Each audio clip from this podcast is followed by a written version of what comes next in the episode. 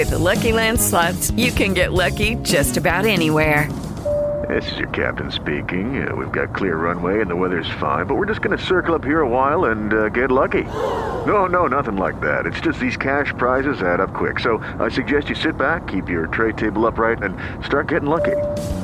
Play for free at LuckyLandSlots.com. Are you feeling lucky? No purchase necessary. Void where prohibited by law. 18 plus terms and conditions apply. See website for details. Hey guys, it is Ryan. I'm not sure if you know this about me, but I'm a bit of a fun fanatic when I can. I like to work, but I like fun too. It's a thing. And now the truth is out there. I can tell you about my favorite place to have fun Chumba Casino. They have hundreds of social casino style games to choose from, with new games released each week. You can play for free anytime, anywhere and each day brings a new chance to collect daily bonuses. So join me in the fun. Sign up now at ChumbaCasino.com. No purchase necessary. VGW. Void were prohibited by law. See terms and conditions. 18 plus.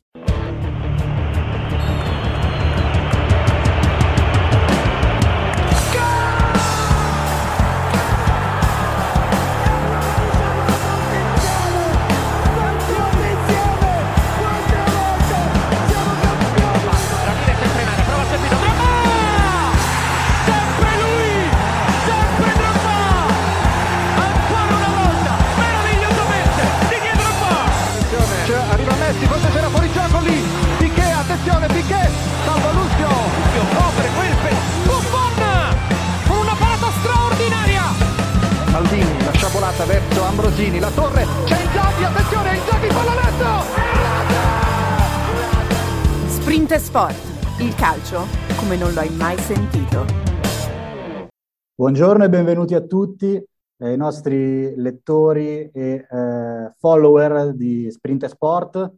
Eh, siamo qui co- per questo primo appuntamento ehm, riguardante il calcio giovanile professionistico. Questa settimana ci occupiamo del campionato di Primavera 1 e abbiamo due ospiti eh, qui con me, eh, Dennis Carzaniga, e ve li presento subito. A cominciare da eh, un ex Sprint Sport, quindi un uh, collega che ha scritto per la nostra testata per diverso tempo, oggi è un redattore di FC Inter 1908.it, quindi ovviamente un grande esperto del, dell'Inter, Fabio Alampi. Ciao Fabio. Buongiorno, buongiorno a tutti. Insieme a Fabio abbiamo un altro inviato eh, che segue spesso il campionato primavera, quindi anche lui sa vita, morte e miracoli di, di questa categoria. Eh, se Fabio segue mh, principalmente l'Inter, abbiamo invece come referente per la Juventus Cristian Attanasio. Ciao Cristian. Ciao a tutti, ciao ciao.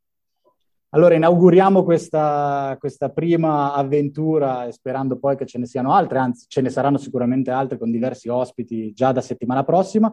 Eh, io partirei dal, dal, weekend appena terminato, quindi eh, un campionato che sta per iniziare la sua fase, eh, la sua seconda fase, quindi eh, stiamo entrando un po' nel vivo anche per quanto riguarda i, i verdetti e, e, quelli che sono gli obiettivi delle, delle varie formazioni. Eh, questa settimana c'è stata eh, un po' una um, piccola eh, fase di assestamento per quanto riguarda i piani alti, piani alti, della classifica. Io comincerei subito con Fabio che ha seguito Genoa-Inter, è arrivato un pareggio. Io ti dico subito Fabio, questa partita non sono riuscito a vederla e quindi ne approfitto per chiedere a te insomma com'è stata, se è stato un pareggio giusto, se l'Inter meritava qualcosa in più o qualcosa in meno. Visto che eh, Madonna è tornato alla difesa a 3, ma non voglio spoilerare troppo, quindi chiedo a te com'è andata con il Genoa. Allora, la partita con il Genoa, innanzitutto bisogna inserirla in un contesto di, di difficoltà. Partiamo da questo presupposto. L'Inter in questo momento non sta attraversando un periodo facile dal punto di vista fisico e soprattutto dal punto di vista dell'organizzazione tattica. Eh, come dicevi tu, eh, Madonna ha provato a mescolare un po' le carte, è passato alla difesa 3 che utilizzava l'anno scorso e quest'anno si è vista solamente in rarissime occasioni, si è vista solo una volta, due forse. È passato alla difesa 3 principalmente per liberare un po' gli esterni e provare a dare un po' di solidità alla fase difensiva che è stata il punto di forza della, della squadra quando ha provato a risalire la classifica, mentre ha mostrato troppe uscite a vuoto nelle, nelle ultime gare.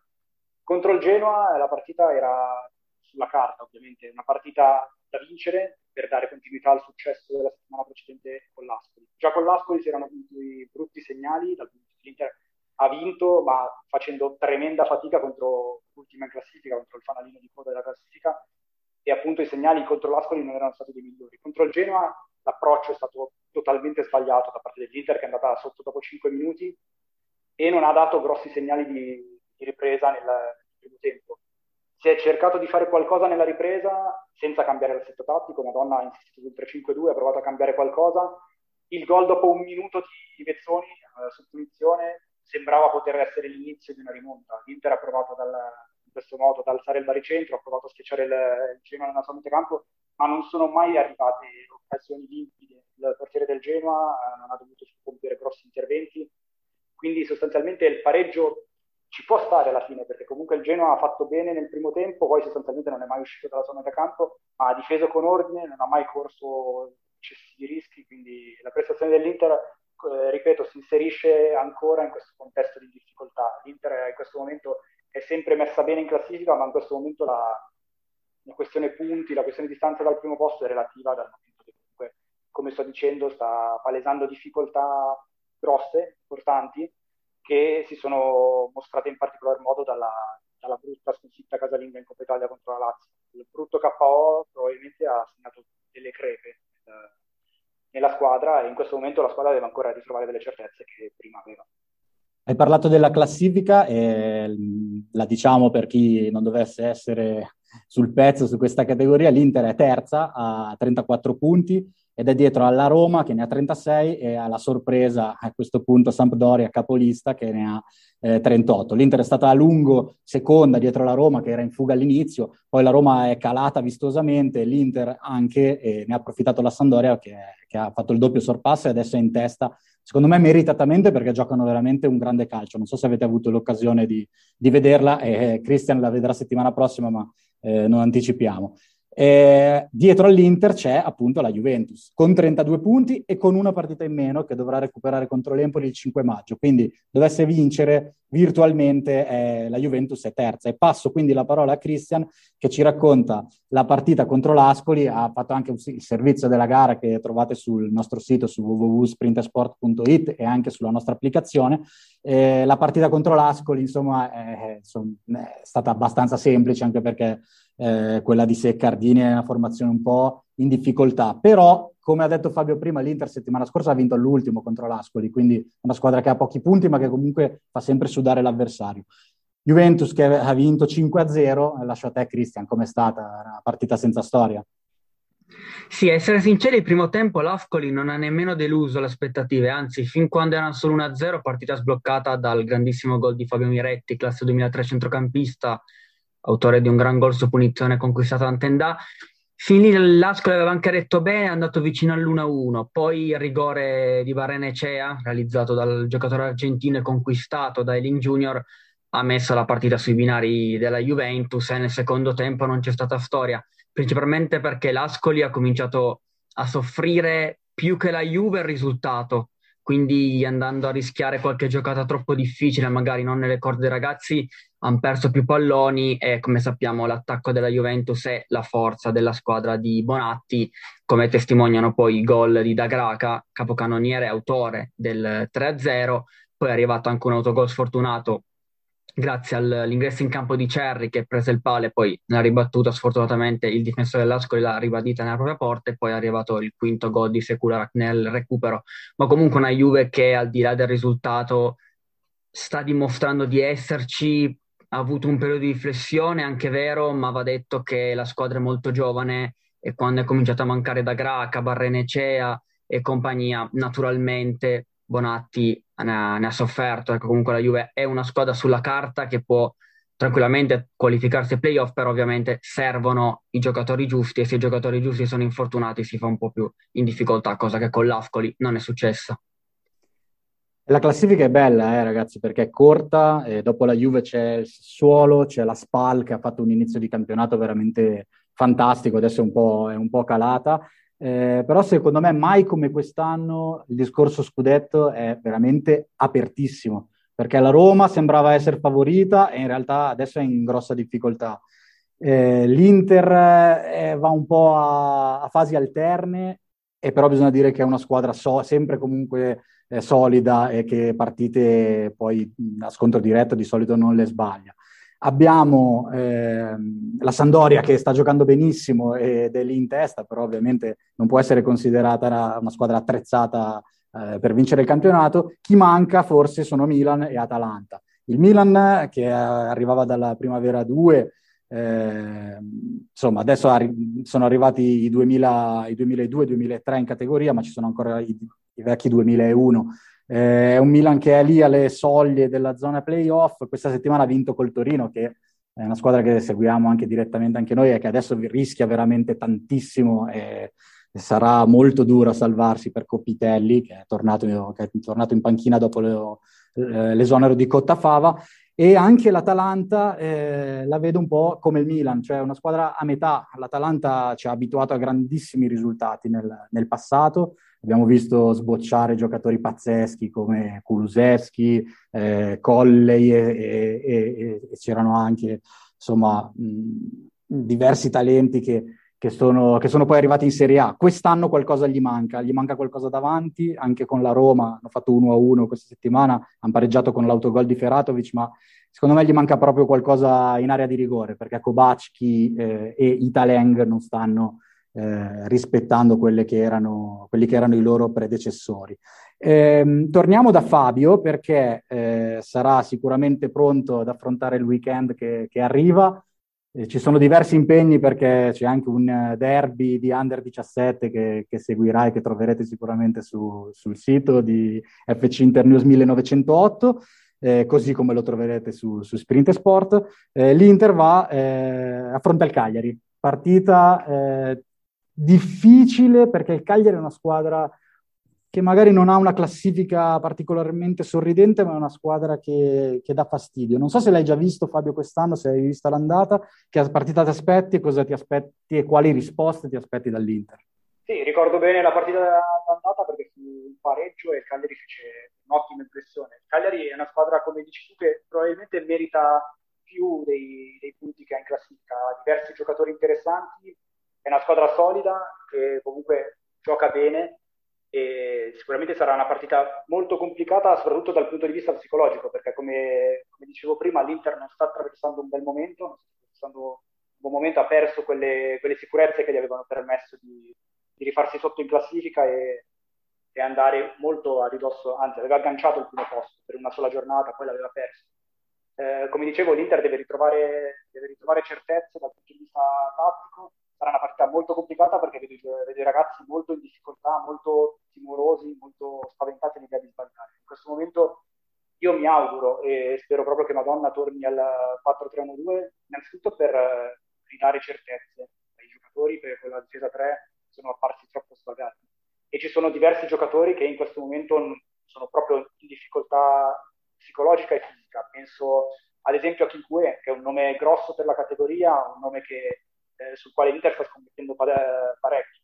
È arrivato l'anno scorso dalla Francia, dal Troyes, un giocatore sul quale si sta investendo, ha rinnovato fino al 2024 e nelle ultime uscite sta facendo un errore dietro l'altro che per un giocatore come lui non si possono accettare queste categorie.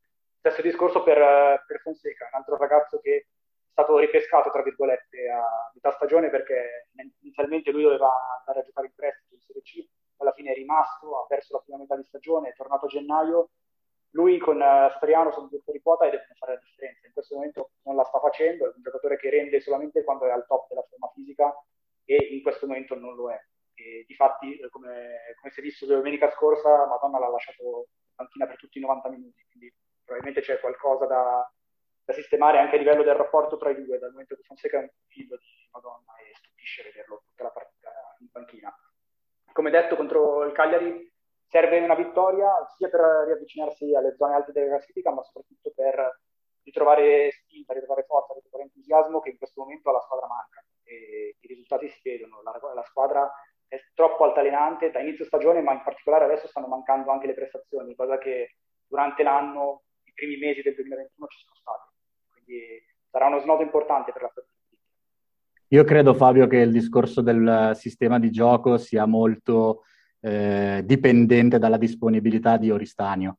nel senso che tu invochi il ritorno al, al trequartista, lo capisco, ma il trequartista secondo me deve essere un ristagno, nel senso che poi lui ha provato anche Mirarchi, che però io nelle giovanili ho sempre visto un po' giocare più da, più da mezzala, anche se quel ruolo lo può fare.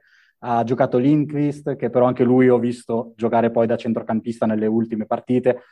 Eh, se torna Oristagno, insomma, il 4-3-1-2 assume tutta un'altra, tutta un'altra forma. Assolutamente, assolutamente. Oristagno è il giocatore che può far, far fare la squadra al salto di qualità. Ci ho fatto vedere l'anno scorso di, di cose capaci e quest'anno ha avuto una stagione molto, molto complicata fra, fra, ovviamente lo stop al campionato per eh, sì, tutti, sì. È, stato, è, stato, fermo per un mese per Covid, quindi sicuramente non sta trovando la continuità e non sta facendo vedere quello da Però, però adesso è tornato, è entrato, mi sembra nelle ultime due partite, è entrato dalla panchina e quindi probabilmente adesso è anche pronto per, per tornare nei titolari. E, ehm, passiamo, anzi, prima di passare a che sarà, quella che sarà la partita secondo me più interessante della, della, settimana, ritorno un attimo su Milan e Atalanta che probabilmente hanno l'ultima, eh, l'ultima chiamata in ottica playoff perché il Milan affronta il Sassuolo, un Sassuolo che appunto come dicevamo è subito alle spalle della Juve, quindi quinto posto, eh, è a tre punti dal Milan, il Milan se vuole eh, cercare di coltivare i sogni di una fase finale deve cercare di vincere, sicuramente non di perdere contro la squadra nero-verde. L'Atalanta ha una partita delicata perché ha eh, il match col Torino che è assetatissimo, come dicevamo prima, di punti, perché ricordiamo anche qui la classifica, l'Ascoli è ultimo con 5, il Torino con 13, penultimo, e eh, due squadre retrocedono direttamente in Primavera 2. Subito sopra il Torino ci sono due squadre che poi faranno il play-out, che sono la Lazio a 15 e il Bologna a 18. Quindi insomma diciamo che la lotta è tra Lazio e Torino per evitare la retrocessione diretta e una delle due andrà a giocarsi il play-out. Non credo che ci siano possibilità di salvezza diretta, visto che poi sopra il Bologna c'è un Empoli a 23 punti che però deve recuperare ancora tre partite, quindi il, diva- il distacco è abbastanza netto. Arrivo quindi a Cristian, a Tanasio, eh, che seguirà la partita più bella del fine settimana, perché c'è, lo lascio dire a te, e ti faccio raccontare quelle che sono le tue aspettative. Eh, c'è la partita più bella, senza dubbio sulla carta, che è Sampdoria-Juventus, che si affrontano per la terza volta alla fine, perché Juventus-Sampdoria fu anche l'ottavo di finale di Coppa Italia Primavera, dove vinse la Juve 2-1, era il 3 febbraio, e il 7 febbraio le due squadre si incontravano di nuovo per il campionato, e se la Juve aveva vinto 2-1, in Coppa in campionato subì un pesante 1-4 a Vinovo, che fu un po' la... Quando la Sampdoria ha capito di poter puntare in alto, secondo me è stata con quella vittoria, perché poi arrivò la sconfitta con l'Atalanta, ma fu l'ultima, perché poi solo vittoria e pareggio, adesso è arrivato recentemente il pareggio con l'Empoli, che ha interrotto una striscia che recitava 5 vittorie di fila. Sarà una partita, un classico, come si dice, esame di maturità, perché la Juventus dovrà dimostrare di essere una squadra da playoff, addirittura la Juve se dovesse vincere aggiungendo una eventuale vittoria con l'Empoli andrebbe ad agganciare la Sampdoria e quindi stiamo parlando di uno scontro diretto per la prima posizione. A me sarà un concesso di cosa farà poi la Roma, che ricordiamo che ha perso per due mesi Providence, quindi è un'assenza importante. La Roma sta faticando sotto quell'aspetto anche per quel motivo. Sarà una Juve Sampdoria, mi aspetto una partita tutt'altro che chiusa una partita con due squadre che hanno sempre dimostrato di avere una buona difesa, ma soprattutto un grande attacco, da Greca da una parte, Preres dall'altro, Di Stefano, Sule, insomma tanti nomi che invogliano noi a seguirla, ma penso anche agli appassionati della categoria, perché stiamo parlando di un vero e proprio big match, se non il big match di giornata. È un esame di maturità non solo per la Juve, ma anche per la Samp, perché deve dimostrare insomma, che, che, che è lì davanti eh, con, eh, secondo me con merito, ma deve continuare a, a dimostrarlo. Eh, ti, ti, ti, preparo al, al, match con una piccola indicazione, ma tu lo conosci meglio di me. Occhio a Iepes, centrocampista della Samp, che mi fa impazzire. Secondo me, non so se l'ho letto in giro da qualche parte, ma è una definizione appropriata. È il nuovo Torreira. A me fa impazzire. Fabio, ho visto che annuivi, concordi? Giocatore che visto ovunque quando ha giocato contro l'Inter, era, era impressionante, piccolino ma veramente, come dici tu, il paragone con Torreira è... Anch'io, anch'io lo trovo veramente azzeccato, un giocatore pazzesco, preciso, sempre non butta via una palla, non sbaglia mai, gestisce i tempi di gioco, nonostante appunto sia piccolino, però abbiamo visto insomma Torreira che poi è diventato un giocatore molto importante. Eh, Christian, res- resto un attimo da te perché hai fatto un nome eh, poco fa eh, per quanto riguarda la Juventus, non tanto Cosimo da Graca che è capocannoniere del campionato con 14 gol, ha fatto, eh, ha fatto ottime cose quest'anno, ha giocato anche con i più grandi.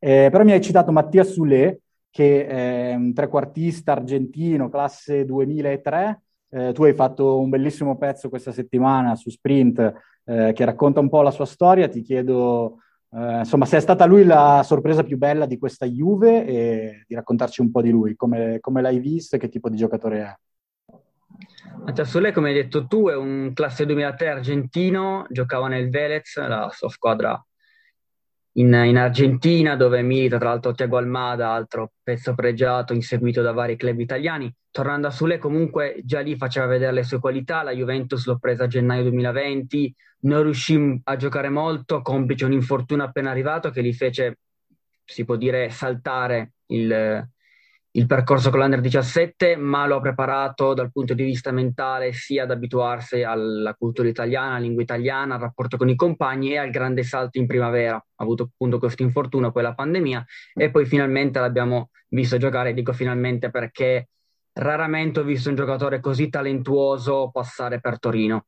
A questa età un, un giocatore Molti potranno pensare il classico argentino che arriva, driblomane, invece no, Mattias è molto di più, Mattias è un ragazzo molto bravo a dialogare con i compagni, molto bravo a capire quando è il momento di tirare, anzi tira anche fin poco viste le sue qualità, molto più in versione assist man da Gra che infatti ha fatto molti gol oltre che per le sue qualità clamorose anche per i palloni che gli arrivavano. E Sule da Gra che erano un tandem molto interessante e molto proficuo per la Juventus e su lei, in una recente intervista nel giornale locale di Mar della Plata, che è la sua città natale, parlava di questo sogno che ha di esordire come tutti i ragazzi in Serie A o comunque anche già tra i professionisti con l'Under 23.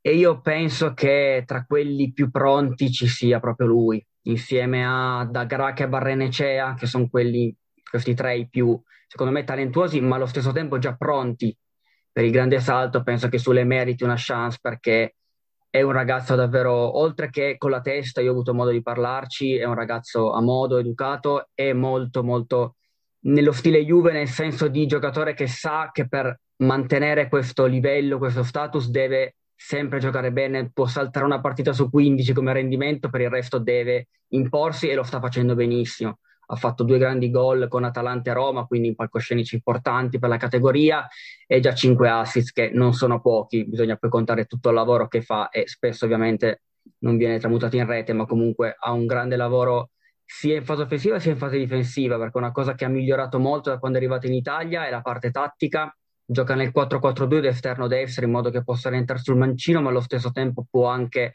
anzi deve, visto che Bonatti ci tiene particolarmente, a rientrare in difesa e dare una mano alla costruzione del gioco, quindi sta diventando un esterno di centrocampo completo, come se ne vedono molti nel, nel calcio professionistico. Ti stavo per chiedere proprio questo, cioè un, eh, chiaramente è presto, lui dovrà fare tutte le sue tappe, poi è molto giovane, quindi gli servirà tutto il tempo necessario per, per inserirsi, ma nella prima squadra, quindi tu lo vedi esterno, vabbè, lui gioca esterno già nella primavera, quindi il suo ruolo sarebbe quello di diciamo, Kulusevski, quello di Chiesa, un esterno tutta fascia o più un attaccante? E scusami, eh, ti aggiungo, io l'ho visto giocare eh, lì, sempre partire da destra per poi andare dentro al campo. Tu lo vedi in una posizione da trequartista? Secondo te può farlo quel ruolo, trequartista puro? Allora, il ruolo del trequartista puro è sacro, nel senso che io recentemente, negli ultimi anni, ne ho visti davvero pochi, sia tra i grandi che tra i meno grandi è un ruolo che secondo me non può fare, ma non perché non ha qualità, ma perché lo si penalizza dal punto di vista della velocità, dell'agilità del dribbling.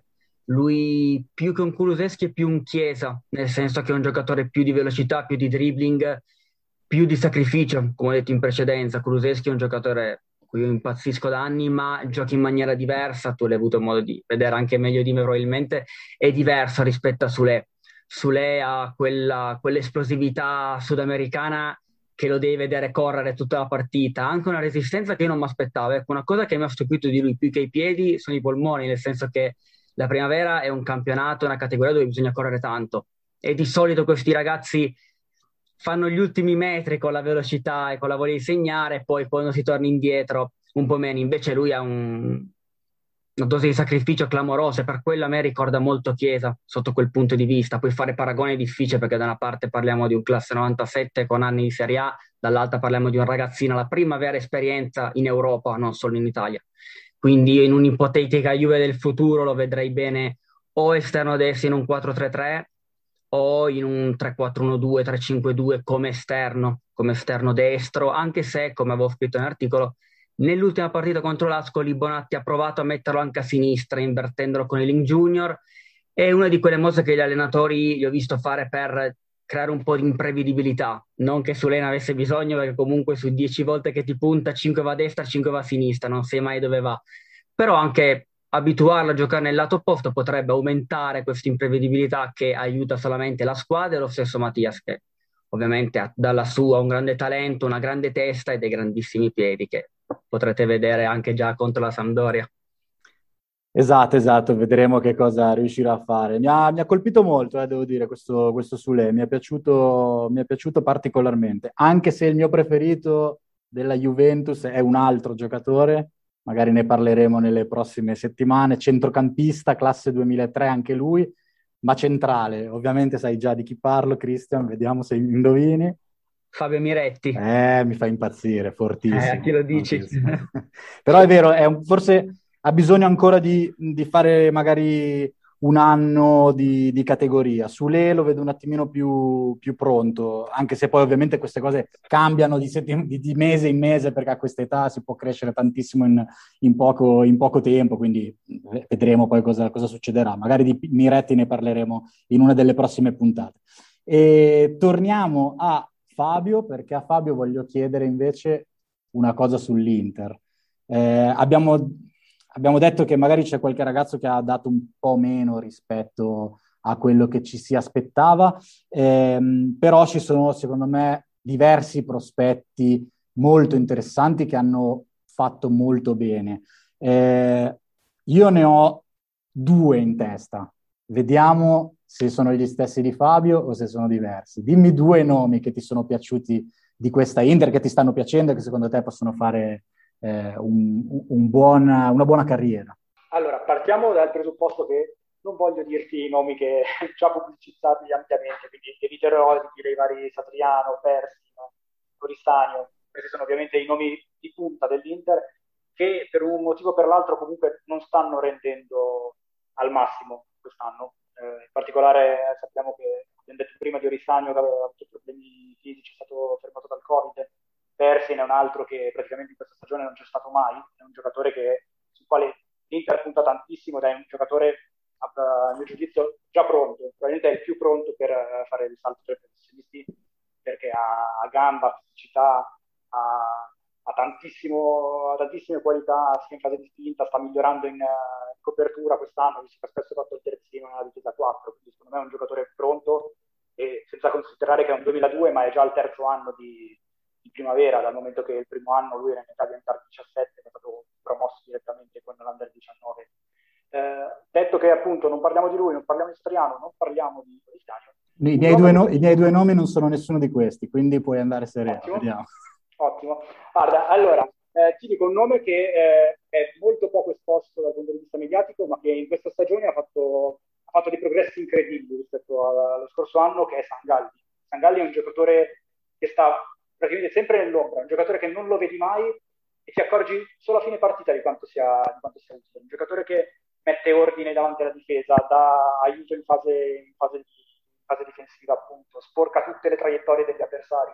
È un giocatore che, secondo me, eh, l'ho scritto anche tempo fa, è un giocatore che non eccelle in niente, ma è bravo in tutto. Cioè lui sa fare veramente tutto. Dal punto di vista tattico è una sicurezza e quando non c'è è un giocatore che la sua assenza si, e di fatti quest'anno Sangalli praticamente ha giocato sempre, Madonna gli ha, gli ha consegnato il ruolo di centrocampista davanti alla difesa ed è un giocatore che è anche leader dal punto di vista dello spogliatoio, lui è un giocatore che carica i compagni, è un vero capitano, è un vero capitano e per mentalità secondo me è uno di quelli che potrebbe fare una onesta carriera pur non avendo dei mezzi tecnici eccezionali. Lui secondo me è la, è la sorpresa di quest'anno. Si è fatto male, tra l'altro. Si è fatto male con, con il Genoa? È uscito, visto che è uscito... Con il Genoa sì, è uscito dopo, dopo un quarto d'ora. Non dovrebbe essere nulla di grave, dovrebbe essere in campo già Ok, sabato. ok, ok. Allora, no, non era uno dei miei nomi, però condivido tutto quello che hai detto. Sono un ragazzo che, che sta facendo, che sta facendo molto bene, ha trovato eh, presenza e minutaggio e concordo sulla tua analisi, vero? Un giocatore che magari non ha quel, eh, il- non ha il picco, non ha la giocata di estrema qualità, ma è un giocatore mh, veramente molto, molto, molto utile e abbiamo visto che queste caratteristiche poi sono quelle che a volte riescono a fare la differenza perché ne abbiamo visti tanti giocatori eh, magari con qualità eccelse che poi magari si sono persi, mentre un giocatore mh, solido come Sangalli sicuramente ha un ottimo futuro, sono, sono d'accordo. Vediamo, sentiamo l'altro. L'altro, allora potrei andare su qualcosa di più di qualità e potrei dirti ovviamente il giocatore di cui si parlava già l'anno scorso quando preso, dalla, preso in Bulgaria. È un giocatore ancora un 2004, quindi è ancora sotto età, un giocatore da under 17. È un giocatore che tecnicamente non ha, si deve considerare, cioè, è un giocatore abile nel dribbling, ha esordito con la, con la sfrontatezza dei predestinati contro, contro la Lazio. È un giocatore che ha dei colpi incredibili, sicuramente deve crescere. Infatti, in queste ultime partite non è più stato richiamato in primavera, ma è stato lasciato con, con l'Under 18. È un talento dal punto di vista ovviamente tecnico, sa fare quello che vuole. Gioca trequartista, può giocare esterno offensivo, è bravo con i piedi, verticalizza bene, ha già trovato un gol sotto competizione. È un prospetto veramente, veramente interessante. Chiaramente bisogna vederlo ancora, ancora all'opera perché questa stagione ha giocato veramente poco con, con tutti i motivi che conosciamo, però è un giocatore che- sul quale si, si può scommettere già nelle prossime stagioni. Tra l'altro hai detto che è andato con l'Under 18, ha fatto due partite pazzesche perché ha segnato eh, sia nel recupero con l'Atalanta che ho visto eh, e ha giocato molto bene e ha segnato anche domenica con il Monza. Eh, qui sei andato molto nel futuro, io sono ancora sulle annate sotto, Iliev 2004, eh, lo volevano un po' tutti, l'ha preso l'Inter. ehm, mi ha impressionato contro- quando l'ho visto nell'Under 18 contro la- l'Atalanta ha dei colpi veramente importanti, però è vero che deve trovare un po' di continuità. Una cosa classica per un trequartista, per un numero 10 che eh, riesce a fare male quando si accende, ma a volte si nasconde ancora un po' troppo. Eh, siamo ai dettagli, eh, perché il talento ovviamente non manca. Eh, ti dico i miei, adu- i miei due allora, perché non li hai, non li hai citati, anche se hai fatto due nomi veramente interessanti. Eh, al netto di Zanotti, che è il terzino destro che ha esordito e sta giocando, che sta giocando, che a me piace tantissimo, ma lui ha bisogno ancora un po' di tempo. I miei due nomi sono Casadei, 2003 centrocampista, secondo me nei top eh, 2003 in Italia insieme a Miretti, cioè considero Casadei, Miretti, ci metto Baldanzi dell'Empoli che è un trequartista che mi piace tantissimo e pochi altri. Per me lui è, eh, sta, beh, tra l'altro sta facendo un campionato secondo me di alto livello. E l'altro è eh, Filip Stankovic, portiere, capitano di, il, di, di tutta la trafila del settore giovanile, ha vinto gli scudetti con Esposito e ha parato il rigore, giusto, con il Genoa. L'Inter che ha una buona tradizione ultimamente di rigori parati, perché anche Rovida, che, che è un'altra storia molto bella, che magari anche questa racconteremo prossimamente, che era un portiere che è partito come, non so se terzo, quarto portiere del, della Come stagione. terzo. Terzo, eh. si è ritrovato titolare, ha parato anche lui due rigori consecutivi, uno proprio con la Juve, e, insomma ha dato il suo, il suo contributo. Ehm, in chiusura, in chiusura volevo chiedere a, ehm, sia a Cristian che a Fabio se eh, vi volete sbilanciare su, se non me ne volete dire una, ditemene due, su quali sono le due squadre che secondo voi possono arrivare fino in fondo alla, alla lotta scudetto. Partiamo da Christian. Tu cosa mi dici? Allora, io ti dico Juventus e, e ti dico, ti dico Inter. Secondo me alla fine l'Inter sovvertirà i pronostici che adesso non la vedono, tra le squadre più pronte magari rispetto ad altre, però secondo me se si riprende l'Inter può davvero insidiare, insidiare tutti. E tra i nomi che avete aggiunto ci terrei a aggiungere anche Fabio Abiuso quando poi avrà anche lui le sue occasioni pian piano, ex Modena, a me piaceva un sacco già, tra giallo-blu ho avuto modo di vederlo, quando ho saputo che è andato all'Inter son, ero felice che comunque vuol dire che ne parleremo nelle nostre pagine ed è un ragazzo molto genuino, molto bravo e appunto molto bravo calcisticamente, senza dubbio. Juve e Inter le mie, le mie favorite, avrei messo la Roma, non la metto perché tra l'infortunio di Providence e altri problemi secondo me va a perderci parecchio quindi secondo me queste due vorrei fare un complimento comunque alla SPAL perché la squadra, se dovessi dire una squadra rivelazione, direi la loro. Eh sì, eh sì, concordo, concordo. Ho fatto un inizio di stagione veramente pazzesco, ma un grande lavoro di scurto e magari... Tra l'altro ci sono, nella SPAL ci sono diversi giocatori che abbiamo seguito anche nel, nei nostri settori giovanili, quando nostri dico Lombardi e Piemontesi, penso ad Attis ad esempio, che è il centrocampista dell'Inter, o a Zanchetta, che insomma figlio di Andrea e, eh, grande protagonista con la Juve dall'Under 15 fino, fino all'Under 17, gli ho visto anche vincere uno scudetto. Eh, Fabio Alampi, eh, lascio a te la chiusura. Non vale dire Juventus e Inter, devi per forza cambiare. Una, puoi tenere solo una delle due se vuoi. Chi vedi arrivare fino in fondo? Guarda, ti dico subito una cosa su Inter e Juve, così almeno chiariamo subito il discorso. Per, l'Inter sono d'accordo con quanto detto prima, è una squadra che probabilmente riuscirà a stare nelle zone alte della classifica perché comunque ha, ha valori importanti, però molto dipenderà da quello che riusciranno a dare i leader, tra virgolette, big. Penso agli attaccanti, ai 2001, Cosimo Fonseca e Satriano, che devono per forza fare qualcosa di più in questa seconda parte di stagione, perché finora hanno fatto 10 gol in due ed è oggettivamente troppo poco per due con le loro caratteristiche, e adesso vedremo quello che potrà dare il restante. L'Inter è un punto di domanda da questo punto di vista, la Juve invece è un punto di domanda da un altro punto di vista, dal punto di vista dell'età e dell'abitudine a stare concentrati ad alti livelli, perché comunque la Juve a me personalmente ha fatto un'ottima impressione, gioca bene, è una delle squadre che fa giocare più 2003, è una squadra anche molto giovane, molto propositiva, molto entusiasmo. Questa però potrebbe essere una, un'arma a doppio taglio, potrebbe magari non durare fino alla fine. Quindi, detto che di Inter e Juve ti dico sì, ok, però con dei punti di domanda, io invece punto molto sulla Roma, perché alla fine la Roma è vero che avrà delle, de- delle defezioni, è vero che ha fatto due pareggi e una sconfitta nelle ultime tre, però penso che alla lunga la Roma sia la squadra che potrà sicuramente arrivare nelle prime due, poi riguarda il discorso vittoria del campionato, anche lì una domanda molto grossa, perché sappiamo le incognite che ci possono essere, però se mi devo sbilanciare dico che la Roma arriva tra le prime due, la seconda potrebbe essere appunto una tra i tre. Senza trascurare che la Sampdoria comunque sottovalutata, intanto è prima, potrebbe comunque viaggiare su questi, sulle ali dell'entusiasmo e continuare a, a rimanere in alto.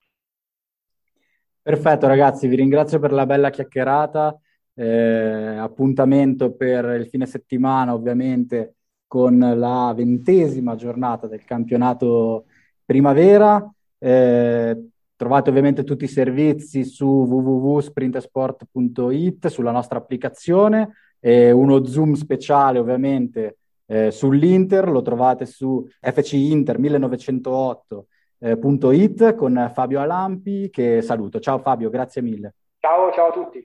E un saluto anche a Cristian Attanasio che ci racconterà Sandoria Juventus. Eh, grazie anche a te, Cristian. Eh, alla prossima. Ciao a tutti, grazie mille. Ciao a tutti, chiudiamo qui, appuntamento a settimana prossima con il campionato primavera. Ciao!